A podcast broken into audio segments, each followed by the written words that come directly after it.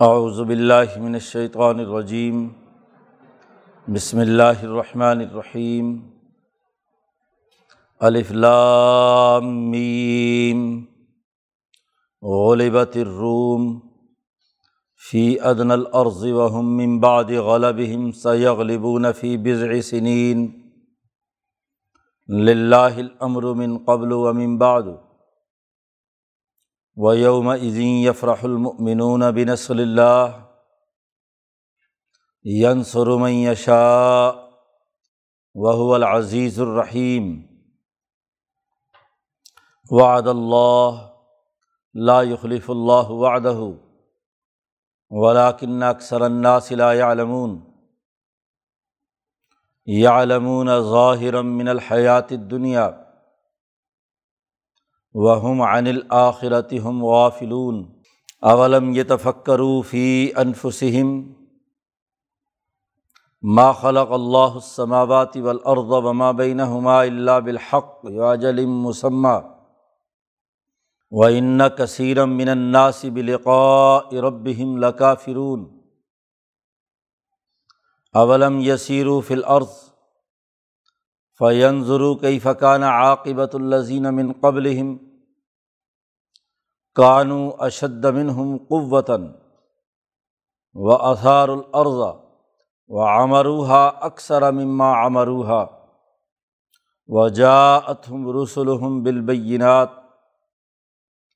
فما کان اللہ لیظلمہم ولاکن کانو انفسہم یظلمون ثم کان عاقبۃ الذین اساء السوء انقذبو بھی آیات اللہ و کانو بحا یستحضون صدق اللہ العظیم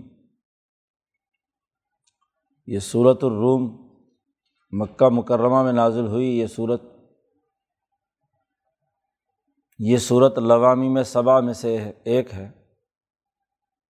یعنی اس صورت کا آغاز بھی حروف مقطعات الفلام میم سے ہوتا ہے۔ یہ صورتیں جن کے شروع میں الف لام میم آتا ہے، یہ غلب انقلاب اور حکومت اور خلافت کی طاقت اور قوت پر دلالت کرتی ہیں۔ صورت البقرہ اور عال عمران میں خلافت قبرا تک کے مسائل قرآن حکیم نے واضح کیے تھے، ان کا آغاز بھی الف لام میم سے ہوتا ہے۔ وہ مدنی صورتیں ہیں۔ اور یہ مکہ مکرمہ کے دور میں نازل ہوئی ہیں۔ یہ صورت الروم۔ اور اس کا ایک پس منظر ہے۔ اس صورت میں بنیادی طور پر مکہ مکرمہ میں اس بات کا اعلان کیا گیا ہے۔ کہ کچھ ہی عرصے میں عدل و انصاف کا مرکز، دین اسلام کے غلبے کا مرکز حجاز بننے والا ہے۔ دنیا کی اس وقت دو بڑی سیاسی طاقتیں تھیں کسرا ایران کی اور دوسرے کیسر روم کی۔ باقی تمام دنیا بھر کے علاقے ان دونوں کے باج گزار تھے، ان کے ماتحت تھے۔ جزیرت العرب بالخصوص مکہ مکرمہ، یہاں بھی دونوں حکومتوں کے متاثرین اور ان کے افکار و خیالات کے متبین موجود تھے۔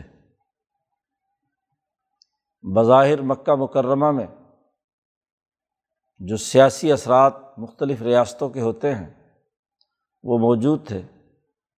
یہود و نصارہ کا رجحان کیسر روم کی طرف تھا اور جو مشرقین مکہ، جو بت وت لائے تھے ادھر سے عراق وغیرہ سے، تو وہ سیاسی طور پر رجحان رکھتے تھے کسرا ایران کی طرف۔ مولانا سندھی فرماتے ہیں کہ مکہ مکرمہ میں سیاسی نقطۂ نظر سے دیکھا جائے تو تین جماعتیں تھیں۔ ایک جماعت کسرا ایران کے زیر اثر تھی۔ اس کو کامیابی ملتی تو یہ لوگ بڑے خوش ہوتے۔ اور ایک جماعت کیسر روم کے ماتحت تھی کہ ان کے سیاسی غلبے پر یہ لوگ خوش ہوتے۔ اور حضور کی آمد سے پہلے ایک جماعت حنیفیین کی تھی، جو حضرت ابراہیم اور اسماعیل کے ساتھ تعلق کی وجہ سے وہ اپنے آپ کو ان دونوں سے آزاد سمجھ کر یکسو اپنے آپ کو بنائے ہوئے تھے، جیسے ورقہ بن نوفل وغیرہ۔ جب نبی اکرم صلی اللہ علیہ وسلم تشریف لائے اور آپ نے ابراہیمی ملت کی اصل تعلیمات اجاگر کیں تو گویا کہ تیسرا جو مکتب فکر تھا، وہ اصل ابراہیمی تحریک کے اساس پر مسلمانوں کا بن گیا۔ لیکن ایک گنا تعلق اس حوالے سے عیسائیوں کی ساتھ سمجھا گیا کہ وہ بھی کتاب مقدس کے نزول کے دعوے دار تھے کہ تورات و انجیل ان پر نازل ہوئی۔ اور یہاں کتاب مقدس قرآن حکیم نبی اکرم صلی اللہ علیہ وسلم پر نازل ہو تو مشرقین مکہ حضور صلی اللہ علیہ وسلم اور آپ کی جماعت کو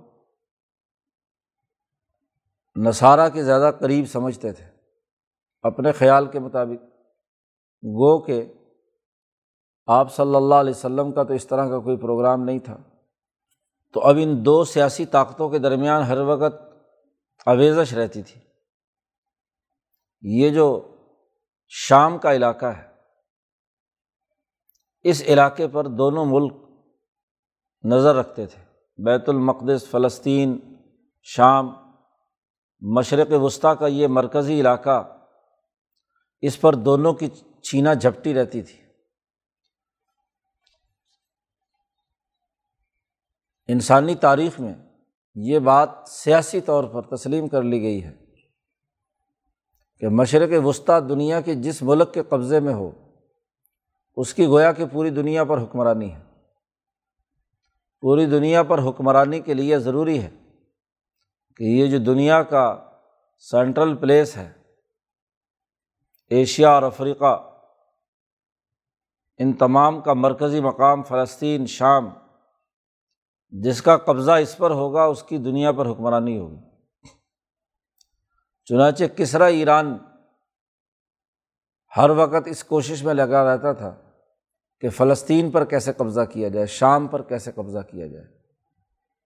اور اسی طرح کیسر روم، ویسے بھی عیسائیت اختیار کیے ہوئے ہے اور عیسائیت کا مرکز بیت المقدس ہے۔ یہودیوں کا مرکز بھی وہی ہے۔ اس لیے وہ اپنے مرکز کے بچانے کے فکر میں رہتے تھے کہ ہمارا بیت المقدس پر قبضہ ہو۔ اور یہ تاریخ آج بھی دہرائی جا رہی ہے۔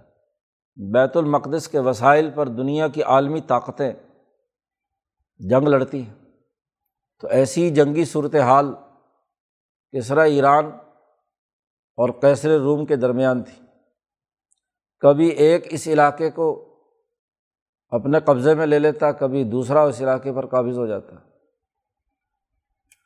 چھ سو دس عیسوی میں نبی اکرم صلی اللہ علیہ وسلم پر پہلی وہی آئی ہے۔ کتاب مقدس قرآن حکیم کا نزول ہوا ہے۔ اور پانچ چھ سال کے عرصے میں نبی اکرم صلی اللہ علیہ وسلم کی اجتماعی طاقت منظم ہونا شروع ہوئی ہے۔ علیحدہ سے شناخت مشرقین مکہ سے قائم ہونا شروع ہوئی۔ تو اسی زمانے میں چھ سو سولہ عیسوی میں کیسر روم شکست کھا گیا۔ اور کہ خسر و ثانی کسرا ایران، اس نے پورے شام فلسطین، بیت المقدس حتیٰ کہ قسطنطنیہ جا کر ٹھہرا۔ اس پورے پر قبضہ کر لیا۔ ان کی سلیب جو بیت المقدس میں لگی ہوئی تھی، اسے توڑ پھوڑ دیا، اس کو لے گیا، بیت المقدس کی اینٹ سے اینٹ بجا دی۔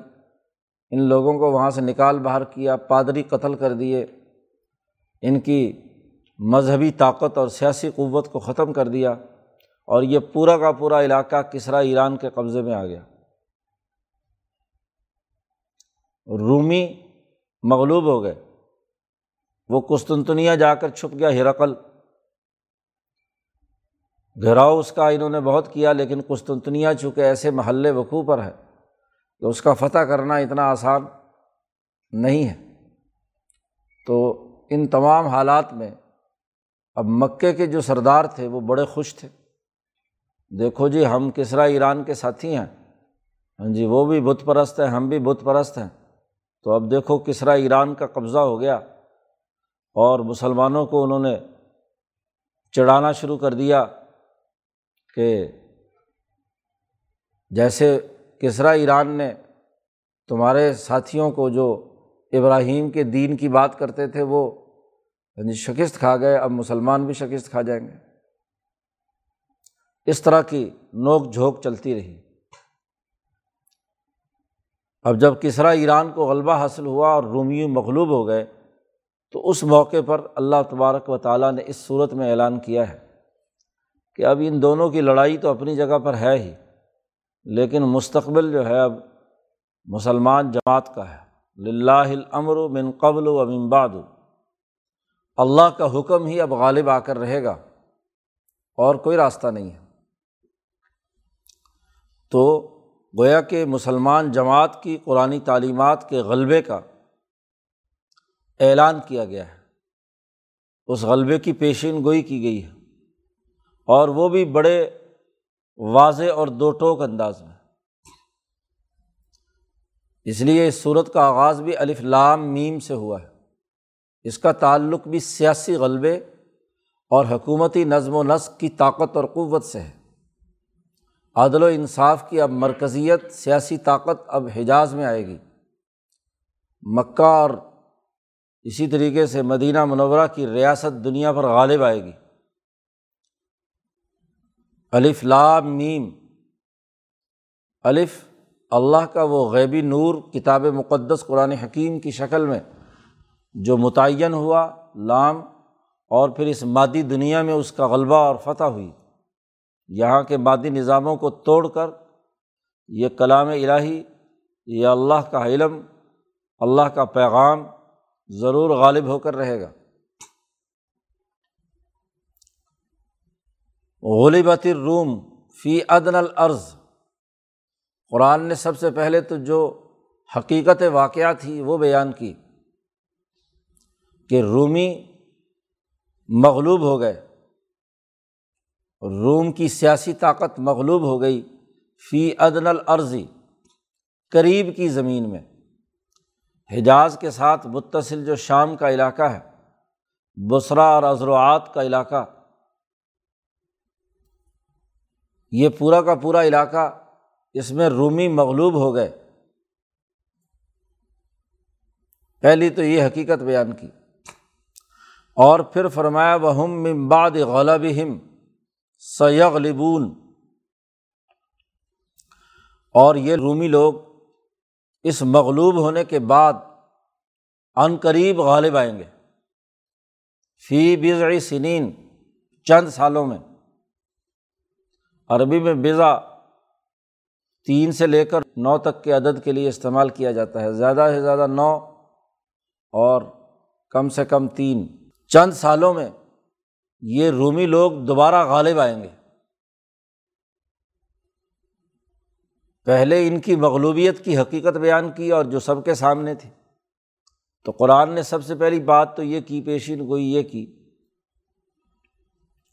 کہ چند ہی سالوں میں یہ دوبارہ غالب آئیں گے جب یہ آیت مبارکہ نازل ہوئی، تو جو مکے کے مشرق حضرت ابو بکر صدیق کو تانا زنی کرتے تھے کہ بھائی دیکھو تمہاری پارٹی شکست کھا گئی۔ تو ابو بکر صدیق رضی اللہ تعالیٰ عنہ نے اس آیت کے نزول کے بعد مکے کے مشرقین کو چیلنج کیا کہ آٹھ نو سال میں رومی لوگ دوبارہ غالب آئیں گے۔ مکے کے مشرقوں نے کہا، یہ کیسے ہو سکتا ہے؟ انہوں نے کہا، شرط لگا لو۔ ابو بکر صدیق نے شرط لگائی کہ سو اونٹوں کی۔ سو سرخ اونٹ۔ انہوں نے کہا کہ اگر رومی غالب نہ آئے نو سال کے اندر۔ پہلے سات آٹھ سال کی بات کی تھی حضرت ابکر صدیق نے، لیکن حضور نے فرمایا، تم ان نو سال پر شرط لگاؤ۔ تو نو سال پر شرط لگائی۔ کہ اگر رومی غالب نہ آئے تو میں سو اونٹ تمہیں دوں گا۔ اور اگر وہ غالب آ گئے، میری پیشین گوئی کے مطابق تو میں تم سے وصول کروں گا سو اونٹ۔ اس زمانے میں ابھی شرط لگانے کی ممانعت نہیں آئی تھی۔ مکہ مکرمہ کا دور ہے، احکامات ابھی تفصیلی نازل نہیں ہوئے تھے۔ اس لیے جو عرب کا پرانا رواج تھا، اس کے مطابق شرط لگا لی۔ فی بضع سنین، نو سالوں کے اندر اندر رومی لوگ دوبارہ غالب آ جائیں گے۔ اب قرآن حکیم نے آگے اپنے غلبے کا اعلان کیا ہے۔ لاہ الامر، من قبل و من بعد۔ اللہ ہی کا حکم غالب آئے گا۔ اس سے پہلے بھی اور اس کے بعد بھی۔ من قبل و من بعد۔ جی۔ تمام امر امر حکومت کو کہتے ہیں۔ جہاں نظم و نسق کنٹرول ہوتا ہے، تو دین کے غلبے کا بنیادی امر، یہ غالب آ کر رہے گا اس سے پہلے بھی اور اس کے بعد بھی۔ مولانا سندھی رحمۃ اللہ علیہ فرماتے ہیں کہ یہ اس سے پہلے اور اس کے بعد کا مطلب واضح طور پر سمجھنا چاہیے۔ فلسطین اور بیت المقدس، یہ وہ مرکزی مقام ہے جس پر دنیا کی عالمی طاقتیں لڑ رہی تھیں۔ اور جس کا اس علاقے پر قبضہ ہے، وہی دراصل دنیا کا حکمران قرار پاتا تھا۔ اس طاقت کے نتیجے میں ہی وہ دنیا کی دوسری طاقتوں کو ڈھیر کر کے ان پر قبضہ کر لیتا تھا۔ اب جس پر غلبہ ہوا ہے اور جو بعد میں رومی جس پر غالب آئیں گے، وہ بیت المقدس ہے۔ اب صرف ان آیات میں رومیوں کے دوبارہ غلبے کا ہی اعلان نہیں، بلکہ یہ آیت کہتی ہے لاہ الامر۔ اب اس پر تیسری سیاسی طاقت غالب آئے گی۔ لاہ الامر، اللہ کا حکم غالب آئے گا، من قبل و امن بادو عام طور پر مفسرین نے من قبل و امن بادو کے اس پورے پہلو کو سامنے نہیں رکھا۔ صرف ایک پہلو کو سامنے رکھا کہ جی رومی غالب آ گئے تھے، شرط جیت لی تھی، حضرت ابو بکر صدیق نے، اور وہ سو اونٹ وصول کر لیے ان سے جب رومیوں کا غلبہ ہوا دوبارہ۔ تو حضور نے فرمایا، اونٹ نہیں چھوڑنے، وہ ان سے وصول کرنے۔ اور پھر اسے صدقہ خیرات کر دیا گیا۔ استعمال کرنے کی ممانعت کر دی ابو بکر صدیق کو کہ اسے اللہ کے راستے میں بس صدقہ کر دو۔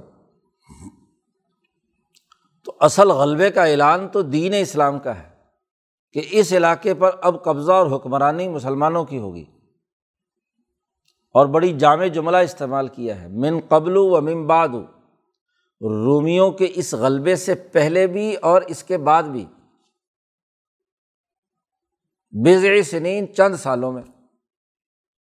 تو چھ سو سولہ میں کسرا ایران نے قبضہ کیا تھا۔ اور پھر چھ سو چوبیس میں رومیوں نے ایرانیوں پر حملہ کیا۔ اور تین چار سال کی جنگ اور جد وجہد کے بعد چھ سو اٹھائیس میں اس پورے علاقے پر مکمل قبضہ دوبارہ کیسر روم کا ہو گیا۔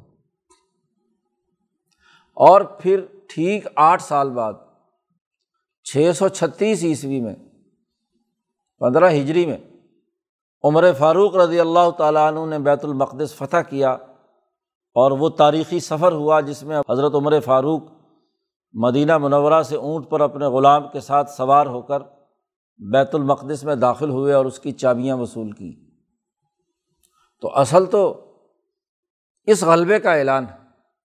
اب یہ جو چند سالوں میں، پہلے بھی اور اس کے بعد بھی۔ چھ سو چوبیس میں۔ غذبۂ بدر ہوتا ہے تو وہ بھی غلبہ ہے۔ ان کی سیاسی طاقت ٹوٹی۔ مکہ فتح ہوا، مغلوب ہوئے۔ اور اس کے بعد بھی یعنی بیت المقدس فتح ہوا۔ تو دونوں کا اعلان کر دیا کہ مکہ پر بھی للہ الامر اللہ کی حکمرانی قائم ہوگی۔ اور بیت المقدس پر بھی، فلسطین اور شام پر بھی مسلمانوں کا غلبہ ہوگا، اللہ کا حکم غالب آئے گا۔ تو چھ سو سولہ سے لے کر چھ سو چھتیس تک کا یہ بیس سال کا دورانیہ ہے۔ تو پیشین گوئی چھ سو سولہ میں ان کے ایرانیوں کے غلبے کے وقت قرآن نے کی۔ تو نو دس سال درمیان میں دو تین سال جنگ کا دورانیہ ہے، تو نو سال اس سے پہلے بھی بنتے ہیں اور اس کے بعد بھی بنتے ہیں۔ یعنی جب رومیوں کا غلبہ ہوا ایرانیوں پر، تو اس سے پہلے بھی کہ چھ سو بائیس تیئیس میں حضور اقدس صلی اللہ علیہ وسلم نے چوبیس میں ہی، بلکہ چوبیس میں سترہ رمضان کو ہاں جی شکست دی ان کو مکے والوں کو بدر میں۔ تو وہاں بھی غلبہ ہوا۔ تو اس سے پہلے بھی اور اس کے بعد جب ایرانی مکمل مغلوب ہو گئے اور کیسر روم کا قبضہ یہاں ہو گیا چھ سو اٹھائیس میں، تو اگلے آٹھ سال کے اندر اندر اس بیت المقدس پر قبضہ مسلمانوں کا ہو گیا۔ چھ سو چھتیس عیسوی میں غلبہ ہے۔ اصل میں تو اس غلبے کا اعلان ہے۔ رومیوں کا غلبہ تو درمیان میں محض واسطہ ہے۔ کہ پہلے رومیوں نے اس علاقے پر قبضہ کیا اور فارسیوں کو وہاں سے نکال باہر کیا اور پھر للہ الامر کے ذریعے سے اعلان کر دیا کہ اب اللہ کی حکمرانی قائم ہونی ہے اس پورے علاقے پر۔ یہ رومی اور یہ جو ایرانی ہے ان دونوں جماعتوں کو شکست دینی ہے۔ عام طور پر جب تفسیر یہاں پر کی جاتی ہے تو صرف رومیوں کے غلبے کی پیشین گوئی کا تذکرہ کیا جاتا ہے، جیسا کہ ہمارے یہاں یہاں حاشیے میں انہوں نے کیا ہے، مولانا۔ لیکن جو اگلا بیت المقدس پر مسلمانوں کے غلبے کا اعلان ہے، جو اس عائد سے واضح طور پر بن قبل و امبادو سے واضح ہو رہا ہے، اس کی طرف توجہ نہیں ہوئی۔ مولانا سندھی رحمۃ اللہ علیہ نے کہا کہ اصل بات تو جو محل نظا ہے، جھگڑے کا مرکز ہے، وہ شام اور فلسطین ہے۔ اس پر مسلمانوں کی یعنی تیسری سیاسی طاقت کے غلبے کا اعلان کیا جا رہا ہے۔ نہ صرف یہ کہ قرآن اتنی پیشن گوئی دے کہ رومی دوبارہ غالب آ جائیں گے، بس۔ تو یہ تو کافی نہیں ہے۔ غلبے کا مکمل پہلو اور اس کی مرکزیت تبھی ہوگی کہ حجاز ریاست مدینہ دونوں مراکز پر حکمرانی کرے گی۔ اس کا اعلان کیا گیا۔ اور یہی وہ دن ہوگا کہ جس دن یوم عظیم یفرح المؤمنون بنصر اللہ۔ اس دن مسلمان بڑے خوش ہوں گے اللہ کی نصرت سے۔ اب یہ جو ہمارے حاشیے والے مفصر صاحب ہیں، انہوں نے تو کہا کہ جی چونکہ تاریخیں آپس میں گڑبڑ کر دیں کہ بیت المقدس پر جب رومیوں کا قبضہ ہوا تو اسی دن غزوہ بدر بھی ہوئی تھی، تو مسلمان غزوہ بدر کی وجہ سے بھی خوش تھے اور چونکہ شرط جیت لی رومیوں کے غلبے کی صورت میں مکے کے مشرقوں سے، تو وہ بھی وصولی کر لی۔ تو حضرت سندھی نے فرمایا کہ صرف ہاں جی رومیوں کے غلبے پر خوشی منانا مسلمانوں کا، یہ تو کوئی بات نہیں ہے۔ یہاں اصل فرحت اور خوشی کا معاملہ وہ ہے کہ جب للہ الامر من قبل ہوگا یعنی اس سے پہلے بدر کے موقع پر، اور وہ ممبادو ہوگا جب بیت المقدس پر قبضہ ہوگا۔ اس لیے مسلمانوں کی تاریخ میں بیت المقدس پر قبضہ یہ سب سے زیادہ فرحت اور خوشی کا مقام تھا۔ کہ نہ صرف غزبۂ بدر ہوئی تو یہ غلبہ مسلمانوں کا نہ صرف حجاز پر ہوا بلکہ حضرت عمر فاروق کے زمانے میں جا کر بیت المقدس پر بھی قبضہ ہو گیا۔ تو یہ خوشی کا دن ہے، یوم یفرح المؤمنون بنصر اللہ۔ تو عالمی غلبے کا یہاں اعلان کیا گیا ہے اس صورت میں۔ اللہ کی نصرت سے ہاں جی کیسر روم اور کیسرا ایران دونوں کا خاتمہ ہو کر بیت المقدس پر مسلمانوں نے جھنڈے گاڑ دیے۔ اور جیسے ہی بیت المقدس فتح ہوا ہے تو پھر باقی سارے علاقے ہاں جی اسی مرکز سے بیٹھ کر دنیا بھر کے فتوحات کی گئیں اور دین اسلام کا مکمل غلبہ خلافت قبرا کا نظام قائم ہو گیا۔ اللہ پاک کی مدد سے یہ سب کچھ ہوا، اس پر مسلمان خوش ہوں گے۔ ین سرم یشا اللہ تعالیٰ جس کو چاہتا ہے اس کی نصرت کرتا ہے، اس کو مدد دیتا ہے۔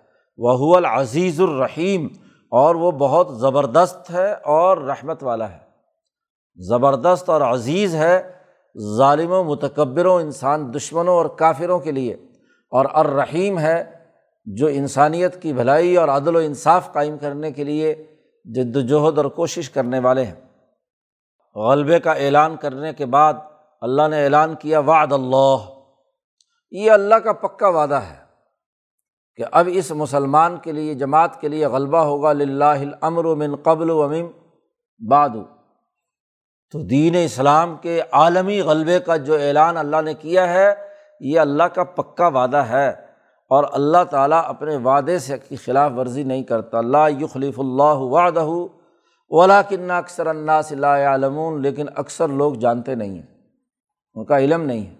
جب اللہ پر یقین نہیں اللہ کے ساتھ تعلق نہیں تو وہ اللہ کے وعدے پر پختہ یقین کیسے رکھیں گے؟ ہاں جنہیں اللہ پر پورا یقین ہے، مسلمان جماعت جو پوری صبر و استقامت سے اللہ کے احکامات کے لیے کام کر رہی ہے، اسے معلوم ہے کہ یہ اللہ کا وعدہ ہے اور اللہ جس سے وعدہ کر لیتے ہیں ہاں جی اس کی خلاف ورزی نہیں کرتے۔ ان لوگوں کا علم تو صرف اتنا ہی ہے کہ یا علمون ظاہر من الحیات دنیا یہ لوگ دنیا کی زندگی کے ظاہر کا علم رکھتے ہیں۔ بس ظاہری جو چپ کلش ہو رہی ہے ہاں جی ظاہری چیزیں کوئی بھی ان کو بیان کر دی جائیں تو اس کے پیچھے تو دوڑتے ہیں۔ وہ ہم عن الآخرتی ہم غافلون۔ یہ لوگ مستقبل سے غافل ہیں، آخرت سے غافل ہیں۔ اللہ سے جو تعلق رکھنے والے ہیں، وہ مستقبل بینی آخرت کے معاملات وہ سمجھتے ہیں کہ کن اعمال کا کیا نتیجہ نکلے گا۔ ظلم کے اعمال کا اچھا نتیجہ نہیں نکلتا، کفر کے اعمال کا اچھا نتیجہ نہیں نکلتا۔ اور جو ایمان والے اعمال ہیں، عدل و انصاف کے ہیں، انسانیت کی خیر خواہی کے ہیں، ان کا اچھا بدلہ ملتا ہے۔ تو مستقبل میں، آخرت میں، دنیا میں بھی اور مرنے کے بعد کے تمام پہلوؤں میں بھی۔ اب چونکہ یہاں بات ہو رہی ہے دنیا کے مستقبل کی، کہ کون فاتح ہوگا بیت المقدس کا، اس کو بھی آخرت سے تعبیر کی جا رہا ہے۔ اس کا مطلب یہ کہ آخرت آج کے بعد سے دنیا میں جو بھی آنے والے تمام پہلو ہیں وہ بھی، اور پھر موت کے بعد کے جتنے مراحل ہیں ہاں جی قبر، حشر اور جنت، جہنم وغیرہ، ان تمام سے تعلق ہے اس کا آخرت کا۔ تو وہ ہم عن الآخرتی ہم غافلون۔ وہ مستقبل کے بارے میں بالکل غفلت میں ہیں۔ ان کا شعور ایسا نہیں کہ وہ حقائق تک رسائی حاصل کر سکیں۔ وہ تو محض ظاہری کھیل تماشے کی وجہ سے۔ ہاں جی آج فلانی سیاسی طاقت کامیاب ہوگی، کل فلانی طاقت کامیاب ہوگی۔ بس اس طرح کی باتیں کرتے ہیں۔ قرآن نے شروع صورت میں غلبے کا اعلان کا دعویٰ کیا۔ اور کہا کہ یہ اللہ کا وعدہ ہے اور یہ وعدہ ہر حال میں پورا ہو کر رہے گا۔ اب اس غلبے کے دلائل دینا شروع کر دیے۔ قرآن کا انداز اور اسلوب یہی ہے کہ ہر صورت کے شروع میں ایک دعویٰ کرتا ہے، ایک بنیادی حکم بیان کرتا ہے اور پھر اس کے دلائل ہاں جی گرد و پیش پر غور و فکر کے تناظر میں وہ دینا شروع کرتا ہے۔ قرآن نے کہا، اولم یہ تفک کرو فی انفسم کیا انہوں نے اپنی ذات کے اندر غور و فکر نہیں کیا؟ اپنے جیوں میں یہ غور و فکر کرتے، تدبر کرتے، سیاسی حالات کا صحیح تجزیہ کرتے، معاملات کو درست تناظر میں سمجھتے، کیا انہوں نے غور و فکر سے کام نہیں لیا؟ ما خلق اللہ السماوات والارض وما بینہما الا بالحق۔ یہ آسمان و زمین، یہ جو کچھ اس کے اندر مخلوقات ہیں۔ یہ اللہ تعالیٰ نے بالکل حق کے ساتھ تخلیق کیا ہے، یہ فضول اللہ نہیں ہے۔ وما خلق سما اول ارض وما بین ہما باطلا۔ ہم نے آسمان و زمین فضول اور تھوڑا ہی بنایا ہے۔ اس میں عمل اور ان کے نتائج، سبب اور مسبب۔ جی علت و معلول کا سلسلہ طے شدہ ترتیب کے ساتھ جاری ہے۔ ہر چیز ایک سسٹم میں ہے۔ اور اس سسٹم میں جو خلاف ورزی کرے گا، اس کو مغلوب ہونا ہے اور جو عدل و انصاف اور سچائی پر قائم ہے، اسے غالب ہونا ہے۔ یہ سسٹم عدل پر قائم کیا گیا ہے۔ تو کیا انہوں نے غور و فکر نہیں کیا کہ اللہ نے آسمان و زمین اور جو کچھ اس کے درمیان ہے، وہ حق کے ساتھ پیدا کیا ہے؟ اور حقائق کی بنیاد پر جو معاملات ہیں، ان میں ہر چیز کی ایک مدت مقرر ہے۔ وہ اجلم مسمہ، اور ہر ایک موقع کا ایک وعدہ، ایک سسٹم، ایک طریقۂ کار مقرر شدہ ہے کہ کتنی مدت میں کون سی چیز کیا نتیجہ پیدا کرے گی۔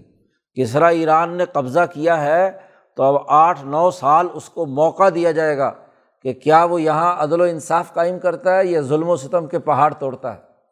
جی اور یہ نہیں کہ ابھی وہ غلبہ ہوا اور ابھی چند ہی دنوں میں اس کو بھی الٹا دیا جائے۔ جی وعدہ پکا ہے کہ فی بز سنین چند سالوں کے اندر ضرور وہ مغلوب ہوں گے، ان کی سیاسی طاقت ٹوٹے گی۔ اور پھر اگلی بات بھی یہ ہے کہ رومیوں کا سیاسی قبضہ ہو گیا تو سیاسی تبدیلیاں اتنی جلدی جلدی نہیں آتی، اس میں چند سال لگ ہی جاتے ہیں بے سنین۔ یہ نہیں کہ ابھی فوراً ہاں جی نتائج سامنے آ جائے۔ اور آج مسلمانوں کے حق میں بھی یہ نہیں کہ ابھی بس مسلمان جماعت بنی اور ابھی بس چند ہی ہاں جی دنوں کے اندر سب کچھ ہو جائے۔ نہیں، ٹائم لگتا ہے۔ اجل مسمہ، مسلمان جماعت جد وجہد کرے گی، کردار ادا کرے گی، مکہ فتح کرے گی، پھر بیت المقدس فتح ہوگا۔ تو اجل مسمہ، یہ ایک سسٹم کے تحت ہے۔ یہاں نتائج بھی سسٹم کے تحت آنے ہیں۔ اسباب جمع ہوں گے تو مسبب آئے گا۔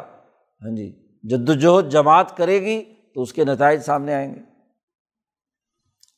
بات یہ ہے کہ بھائی ان کثیر من الناس، لوگوں کی اکثریت ایسی ہے کہ جو اپنے رب سے ملاقات کے منکر ہے وہ اس پورے سسٹم پر ایمان نہیں رکھتے کہ اس پورے کائنات کے نظام کو اللہ تبارک و تعالیٰ چلا رہے ہیں۔ تو رب کی ربوبیت اور وہ جو اس پورے سسٹم کو ایک طریقۂ کار کے مطابق چلا رہا ہے، اس کے یہ منکر ہے تو ربوبیت خدا بندی کے یہ منکر ہے قرآن کہتا ہے، اولم یہ سیرو فل عرض کیا انہوں نے زمین میں سیر نہیں کی؟ یہ سیر نہیں کر رہے۔ فین ضرو کئی فقان عاقبۃ الزین من قبل اور انہوں نے اس سیر کے دوران یہ بات نہیں دیکھی کہ کیسے ان سے پہلے لوگوں کا انجام ہوا ہے۔ بڑی بڑی طاقتور آد و سمود اور بڑے بڑے سیاسی غلبہ رکھنے والے فرعون و نمرود، ان کا کیسے خاتمہ ہوا؟ ان کے لیے جو وقت مقرر تھا، ان کو ان وقت مقررہ پر تباہ و برباد کیا گیا۔ کیا انہوں نے سیر کر کے وہ معاملات نہیں دیکھے؟ خانو اشد منہم قوتاً، وہ ان سے زیادہ طاقتور تھے۔ مکے والوں سے کیسر روم سے کسرا ایران سے۔ کانو اشد منہم قوتاً۔ اور اور بھی سن لو، وہ اثار العرضہ وہ ان سے زیادہ زمین کے رقبے پر کاشتکاری کرتے تھے۔ اثارا یوسیرو کا مطلب ہے کاشتکاری، جوتنا، زمین کو جوتنا، ہل چلا کر اس میں سے پیداوار اٹھانا۔ تو وہ زمین جوتتے تھے ان سے زیادہ۔ مکے والوں تو ویسے ہی کاشتکار نہیں تھے۔ انہوں نے تو کبھی زمین کاشت نہیں کی۔ اور کسرا، ایران یا کیسر روم ہاں جی جن جن زمینوں پر یہ قابض تھے اور ان کی کاشتکاری کرتے تھے تو آد و سمود بہت بڑے علاقے پر کیا ہے؟ وہ بھی کاشتکاری کرتے تھے اور ان سے زیادہ کاشتکاری کرتے تھے۔ آثار العرض و آمروہا اکثر مما آمروہا آج یہ جو سوسائٹی کی تعمیر اور مکانات اور بلڈنگوں کی تعمیر میں لگے ہوئے ہیں، تو ان سے زیادہ انہوں نے کیا ہے؟ بستیاں بسائی تھیں۔ ان کی نوآبادیات بہت زیادہ تھی یہ ان کی نوآبادیات اتنی کیا ہے؟ یہ جو استعمار کا لفظ عربی میں استعمال کیا جاتا ہے، نئی بستیاں بنانا، نو آبادیاتی نظام، اس کو استعمار اسی لیے کہتے ہیں کہ اپنے ماتحت بستیوں کو آباد کرنا، جو ان کی غلامی کے لیے، ان کے لیے کھانے پینے کا بندوبست کریں، وہاں کاشتکاری کی جائے، وہاں ہاں جی لوگوں کو غلام بنا کر ان سے کام لیا جائے جیسے آج دنیا کا استعمار دنیا کے چھوٹے چھوٹے ملکوں پر قبضہ کر کے ان کی معیشتوں اور منڈیوں کے ذریعے سے اپنے مفادات اٹھاتا ہے۔ تو امروہا اکثر اماں امروہا جی انہوں نے بھی بستیاں بسائیں، زیادہ بستیاں جو آج یہ بسائے ہوئے ہیں۔ و اجاعت ہم رسول ہم بالبینات ان بستیوں میں پیغمبر اور رسول آئے واضح دلائل لے کر۔ لیکن یہ اس سب کے ہونے کے باوجود اپنے مظالم، اپنی زیادتی اور ظلم اور انسانیت دشمنی کے سبب سزا کے مستحق ٹھہرے۔ فما کان اللہ ظلم اللہ پاک ظلم کرنے والا نہیں ہے۔ اللہ نے ان پر ظلم نہیں کیا۔ اولا کن کان انفسم یا ظلمون انہوں نے خود اپنے اوپر ظلم کیا ہے۔ یہ ظالم ہے۔ اور جب بھی کوئی ظلم کرتا ہے تو اس کی سزا ضرور مل کر رہتی ہے۔ سو مکانہ عاقبت اللہ دینا ساؤسوا پھر انجام ان لوگوں کا جنہوں نے برائی کی تھی، انسانیت دشمنی کی، اللہ کی بات نہیں مانی، پیغمبروں کی مخالفت کی، سچائی کی دعوت دینے والوں کو قتل کیا، ان کو راستہ روکا۔ انکزبو بھی آیات اللہ ہی کہ انہوں نے اللہ کی آیات کو جھٹلایا اور امبیا علیہم السلام اور اللہ کی تعلیمات کا مذاق اڑایا یستہ زون ٹھٹھا اڑایا استحضا کیا۔ تو ان کا انجام دیکھا ہے کہ کیا ہوا؟ عاقبت الدین اساؤسوا جی جنہوں نے بہت برے کام کیے تھے ہاں جی ان کا انجام کیا ہوا؟ انہوں نے دیکھا۔ تو جب انسانی تاریخ اس بات پر دلالت کرتی ہے کہ جب بھی کسی سوسائٹی میں ظلم کا نظام ہوتا ہے اور وہ اپنے اوپر ظلم کرتے ہیں، سوسائٹی پر ظلم کرتے ہیں، تو ان کا انجام یہی ہوتا ہے کہ انہیں تباہ و برباد کر دیا جاتا ہے۔ اگر بڑی طاقتور قومیں ان کو اللہ تبارک و تعالیٰ پہلے ہلاک کر چکا ہے، تو یہ بیچارے کیسر و کسرا اور یہ مکے کے مشرق ابو جہل ہاں جی یہ کس باغ کی مولی ہے ان کا راستہ بھی اب ختم ہونے والا ہے۔ یہ بھی مغلوب ہوں گے۔ رومیوں کے غلبے کے ضمن میں دین اسلام کے غلبے کا اعلان بھی کر دیا۔ اب جو سمجھنے والے ہیں وہ سمجھ گئے کہ یہاں قرآن حکیم اللہ کا پیغام صرف رومیوں کے غلبے کا اعلان نہیں کر رہا، بلکہ ہاں جی اسی کے ساتھ اس نے اس بات کا بھی اعلان کر دیا کہ امر و من قبل و امن باد و یوم دین یفرح المنون کہ اللہ کی حکمرانی غالب آ کر رہے گی، اس سے پہلے بھی اور اس کے بعد بھی۔ اور پوری دنیا پر اللہ کی حکمرانی قائم ہوگی اور یہ حکمرانی جو ہے، یہی مسلمانوں کی خوشی کا باعث ہوگی۔ تو مسلمانوں کو خوش ہونے کے حوالے سے ہاں جی ان کے دلوں کو مطمئن کر دیا کہ اب یہ عارضی جو رومیوں کی شکست ہے، اس پر ان کے مذاق اڑانے کی بنیاد پر تم اپنے دل میں افسوس محسوس نہ کرو۔ وقت آ رہا ہے کہ جب کیا ہے، یہی دین غالب آئے گا۔ اور اسی کا قبضہ ہوگا پوری دنیا پر۔ تو یہ بنیادی دعویٰ کیا اور پہلے دلیل یہ دی اور آگے دلائل مزید قرآن حکیم اس صورت میں بیان کرتا ہے۔ اللہ تعالیٰ قرآن حکیم کو سمجھنے اور اس پر عمل کرنے کی توفیق عطا فرمائے۔ اللہ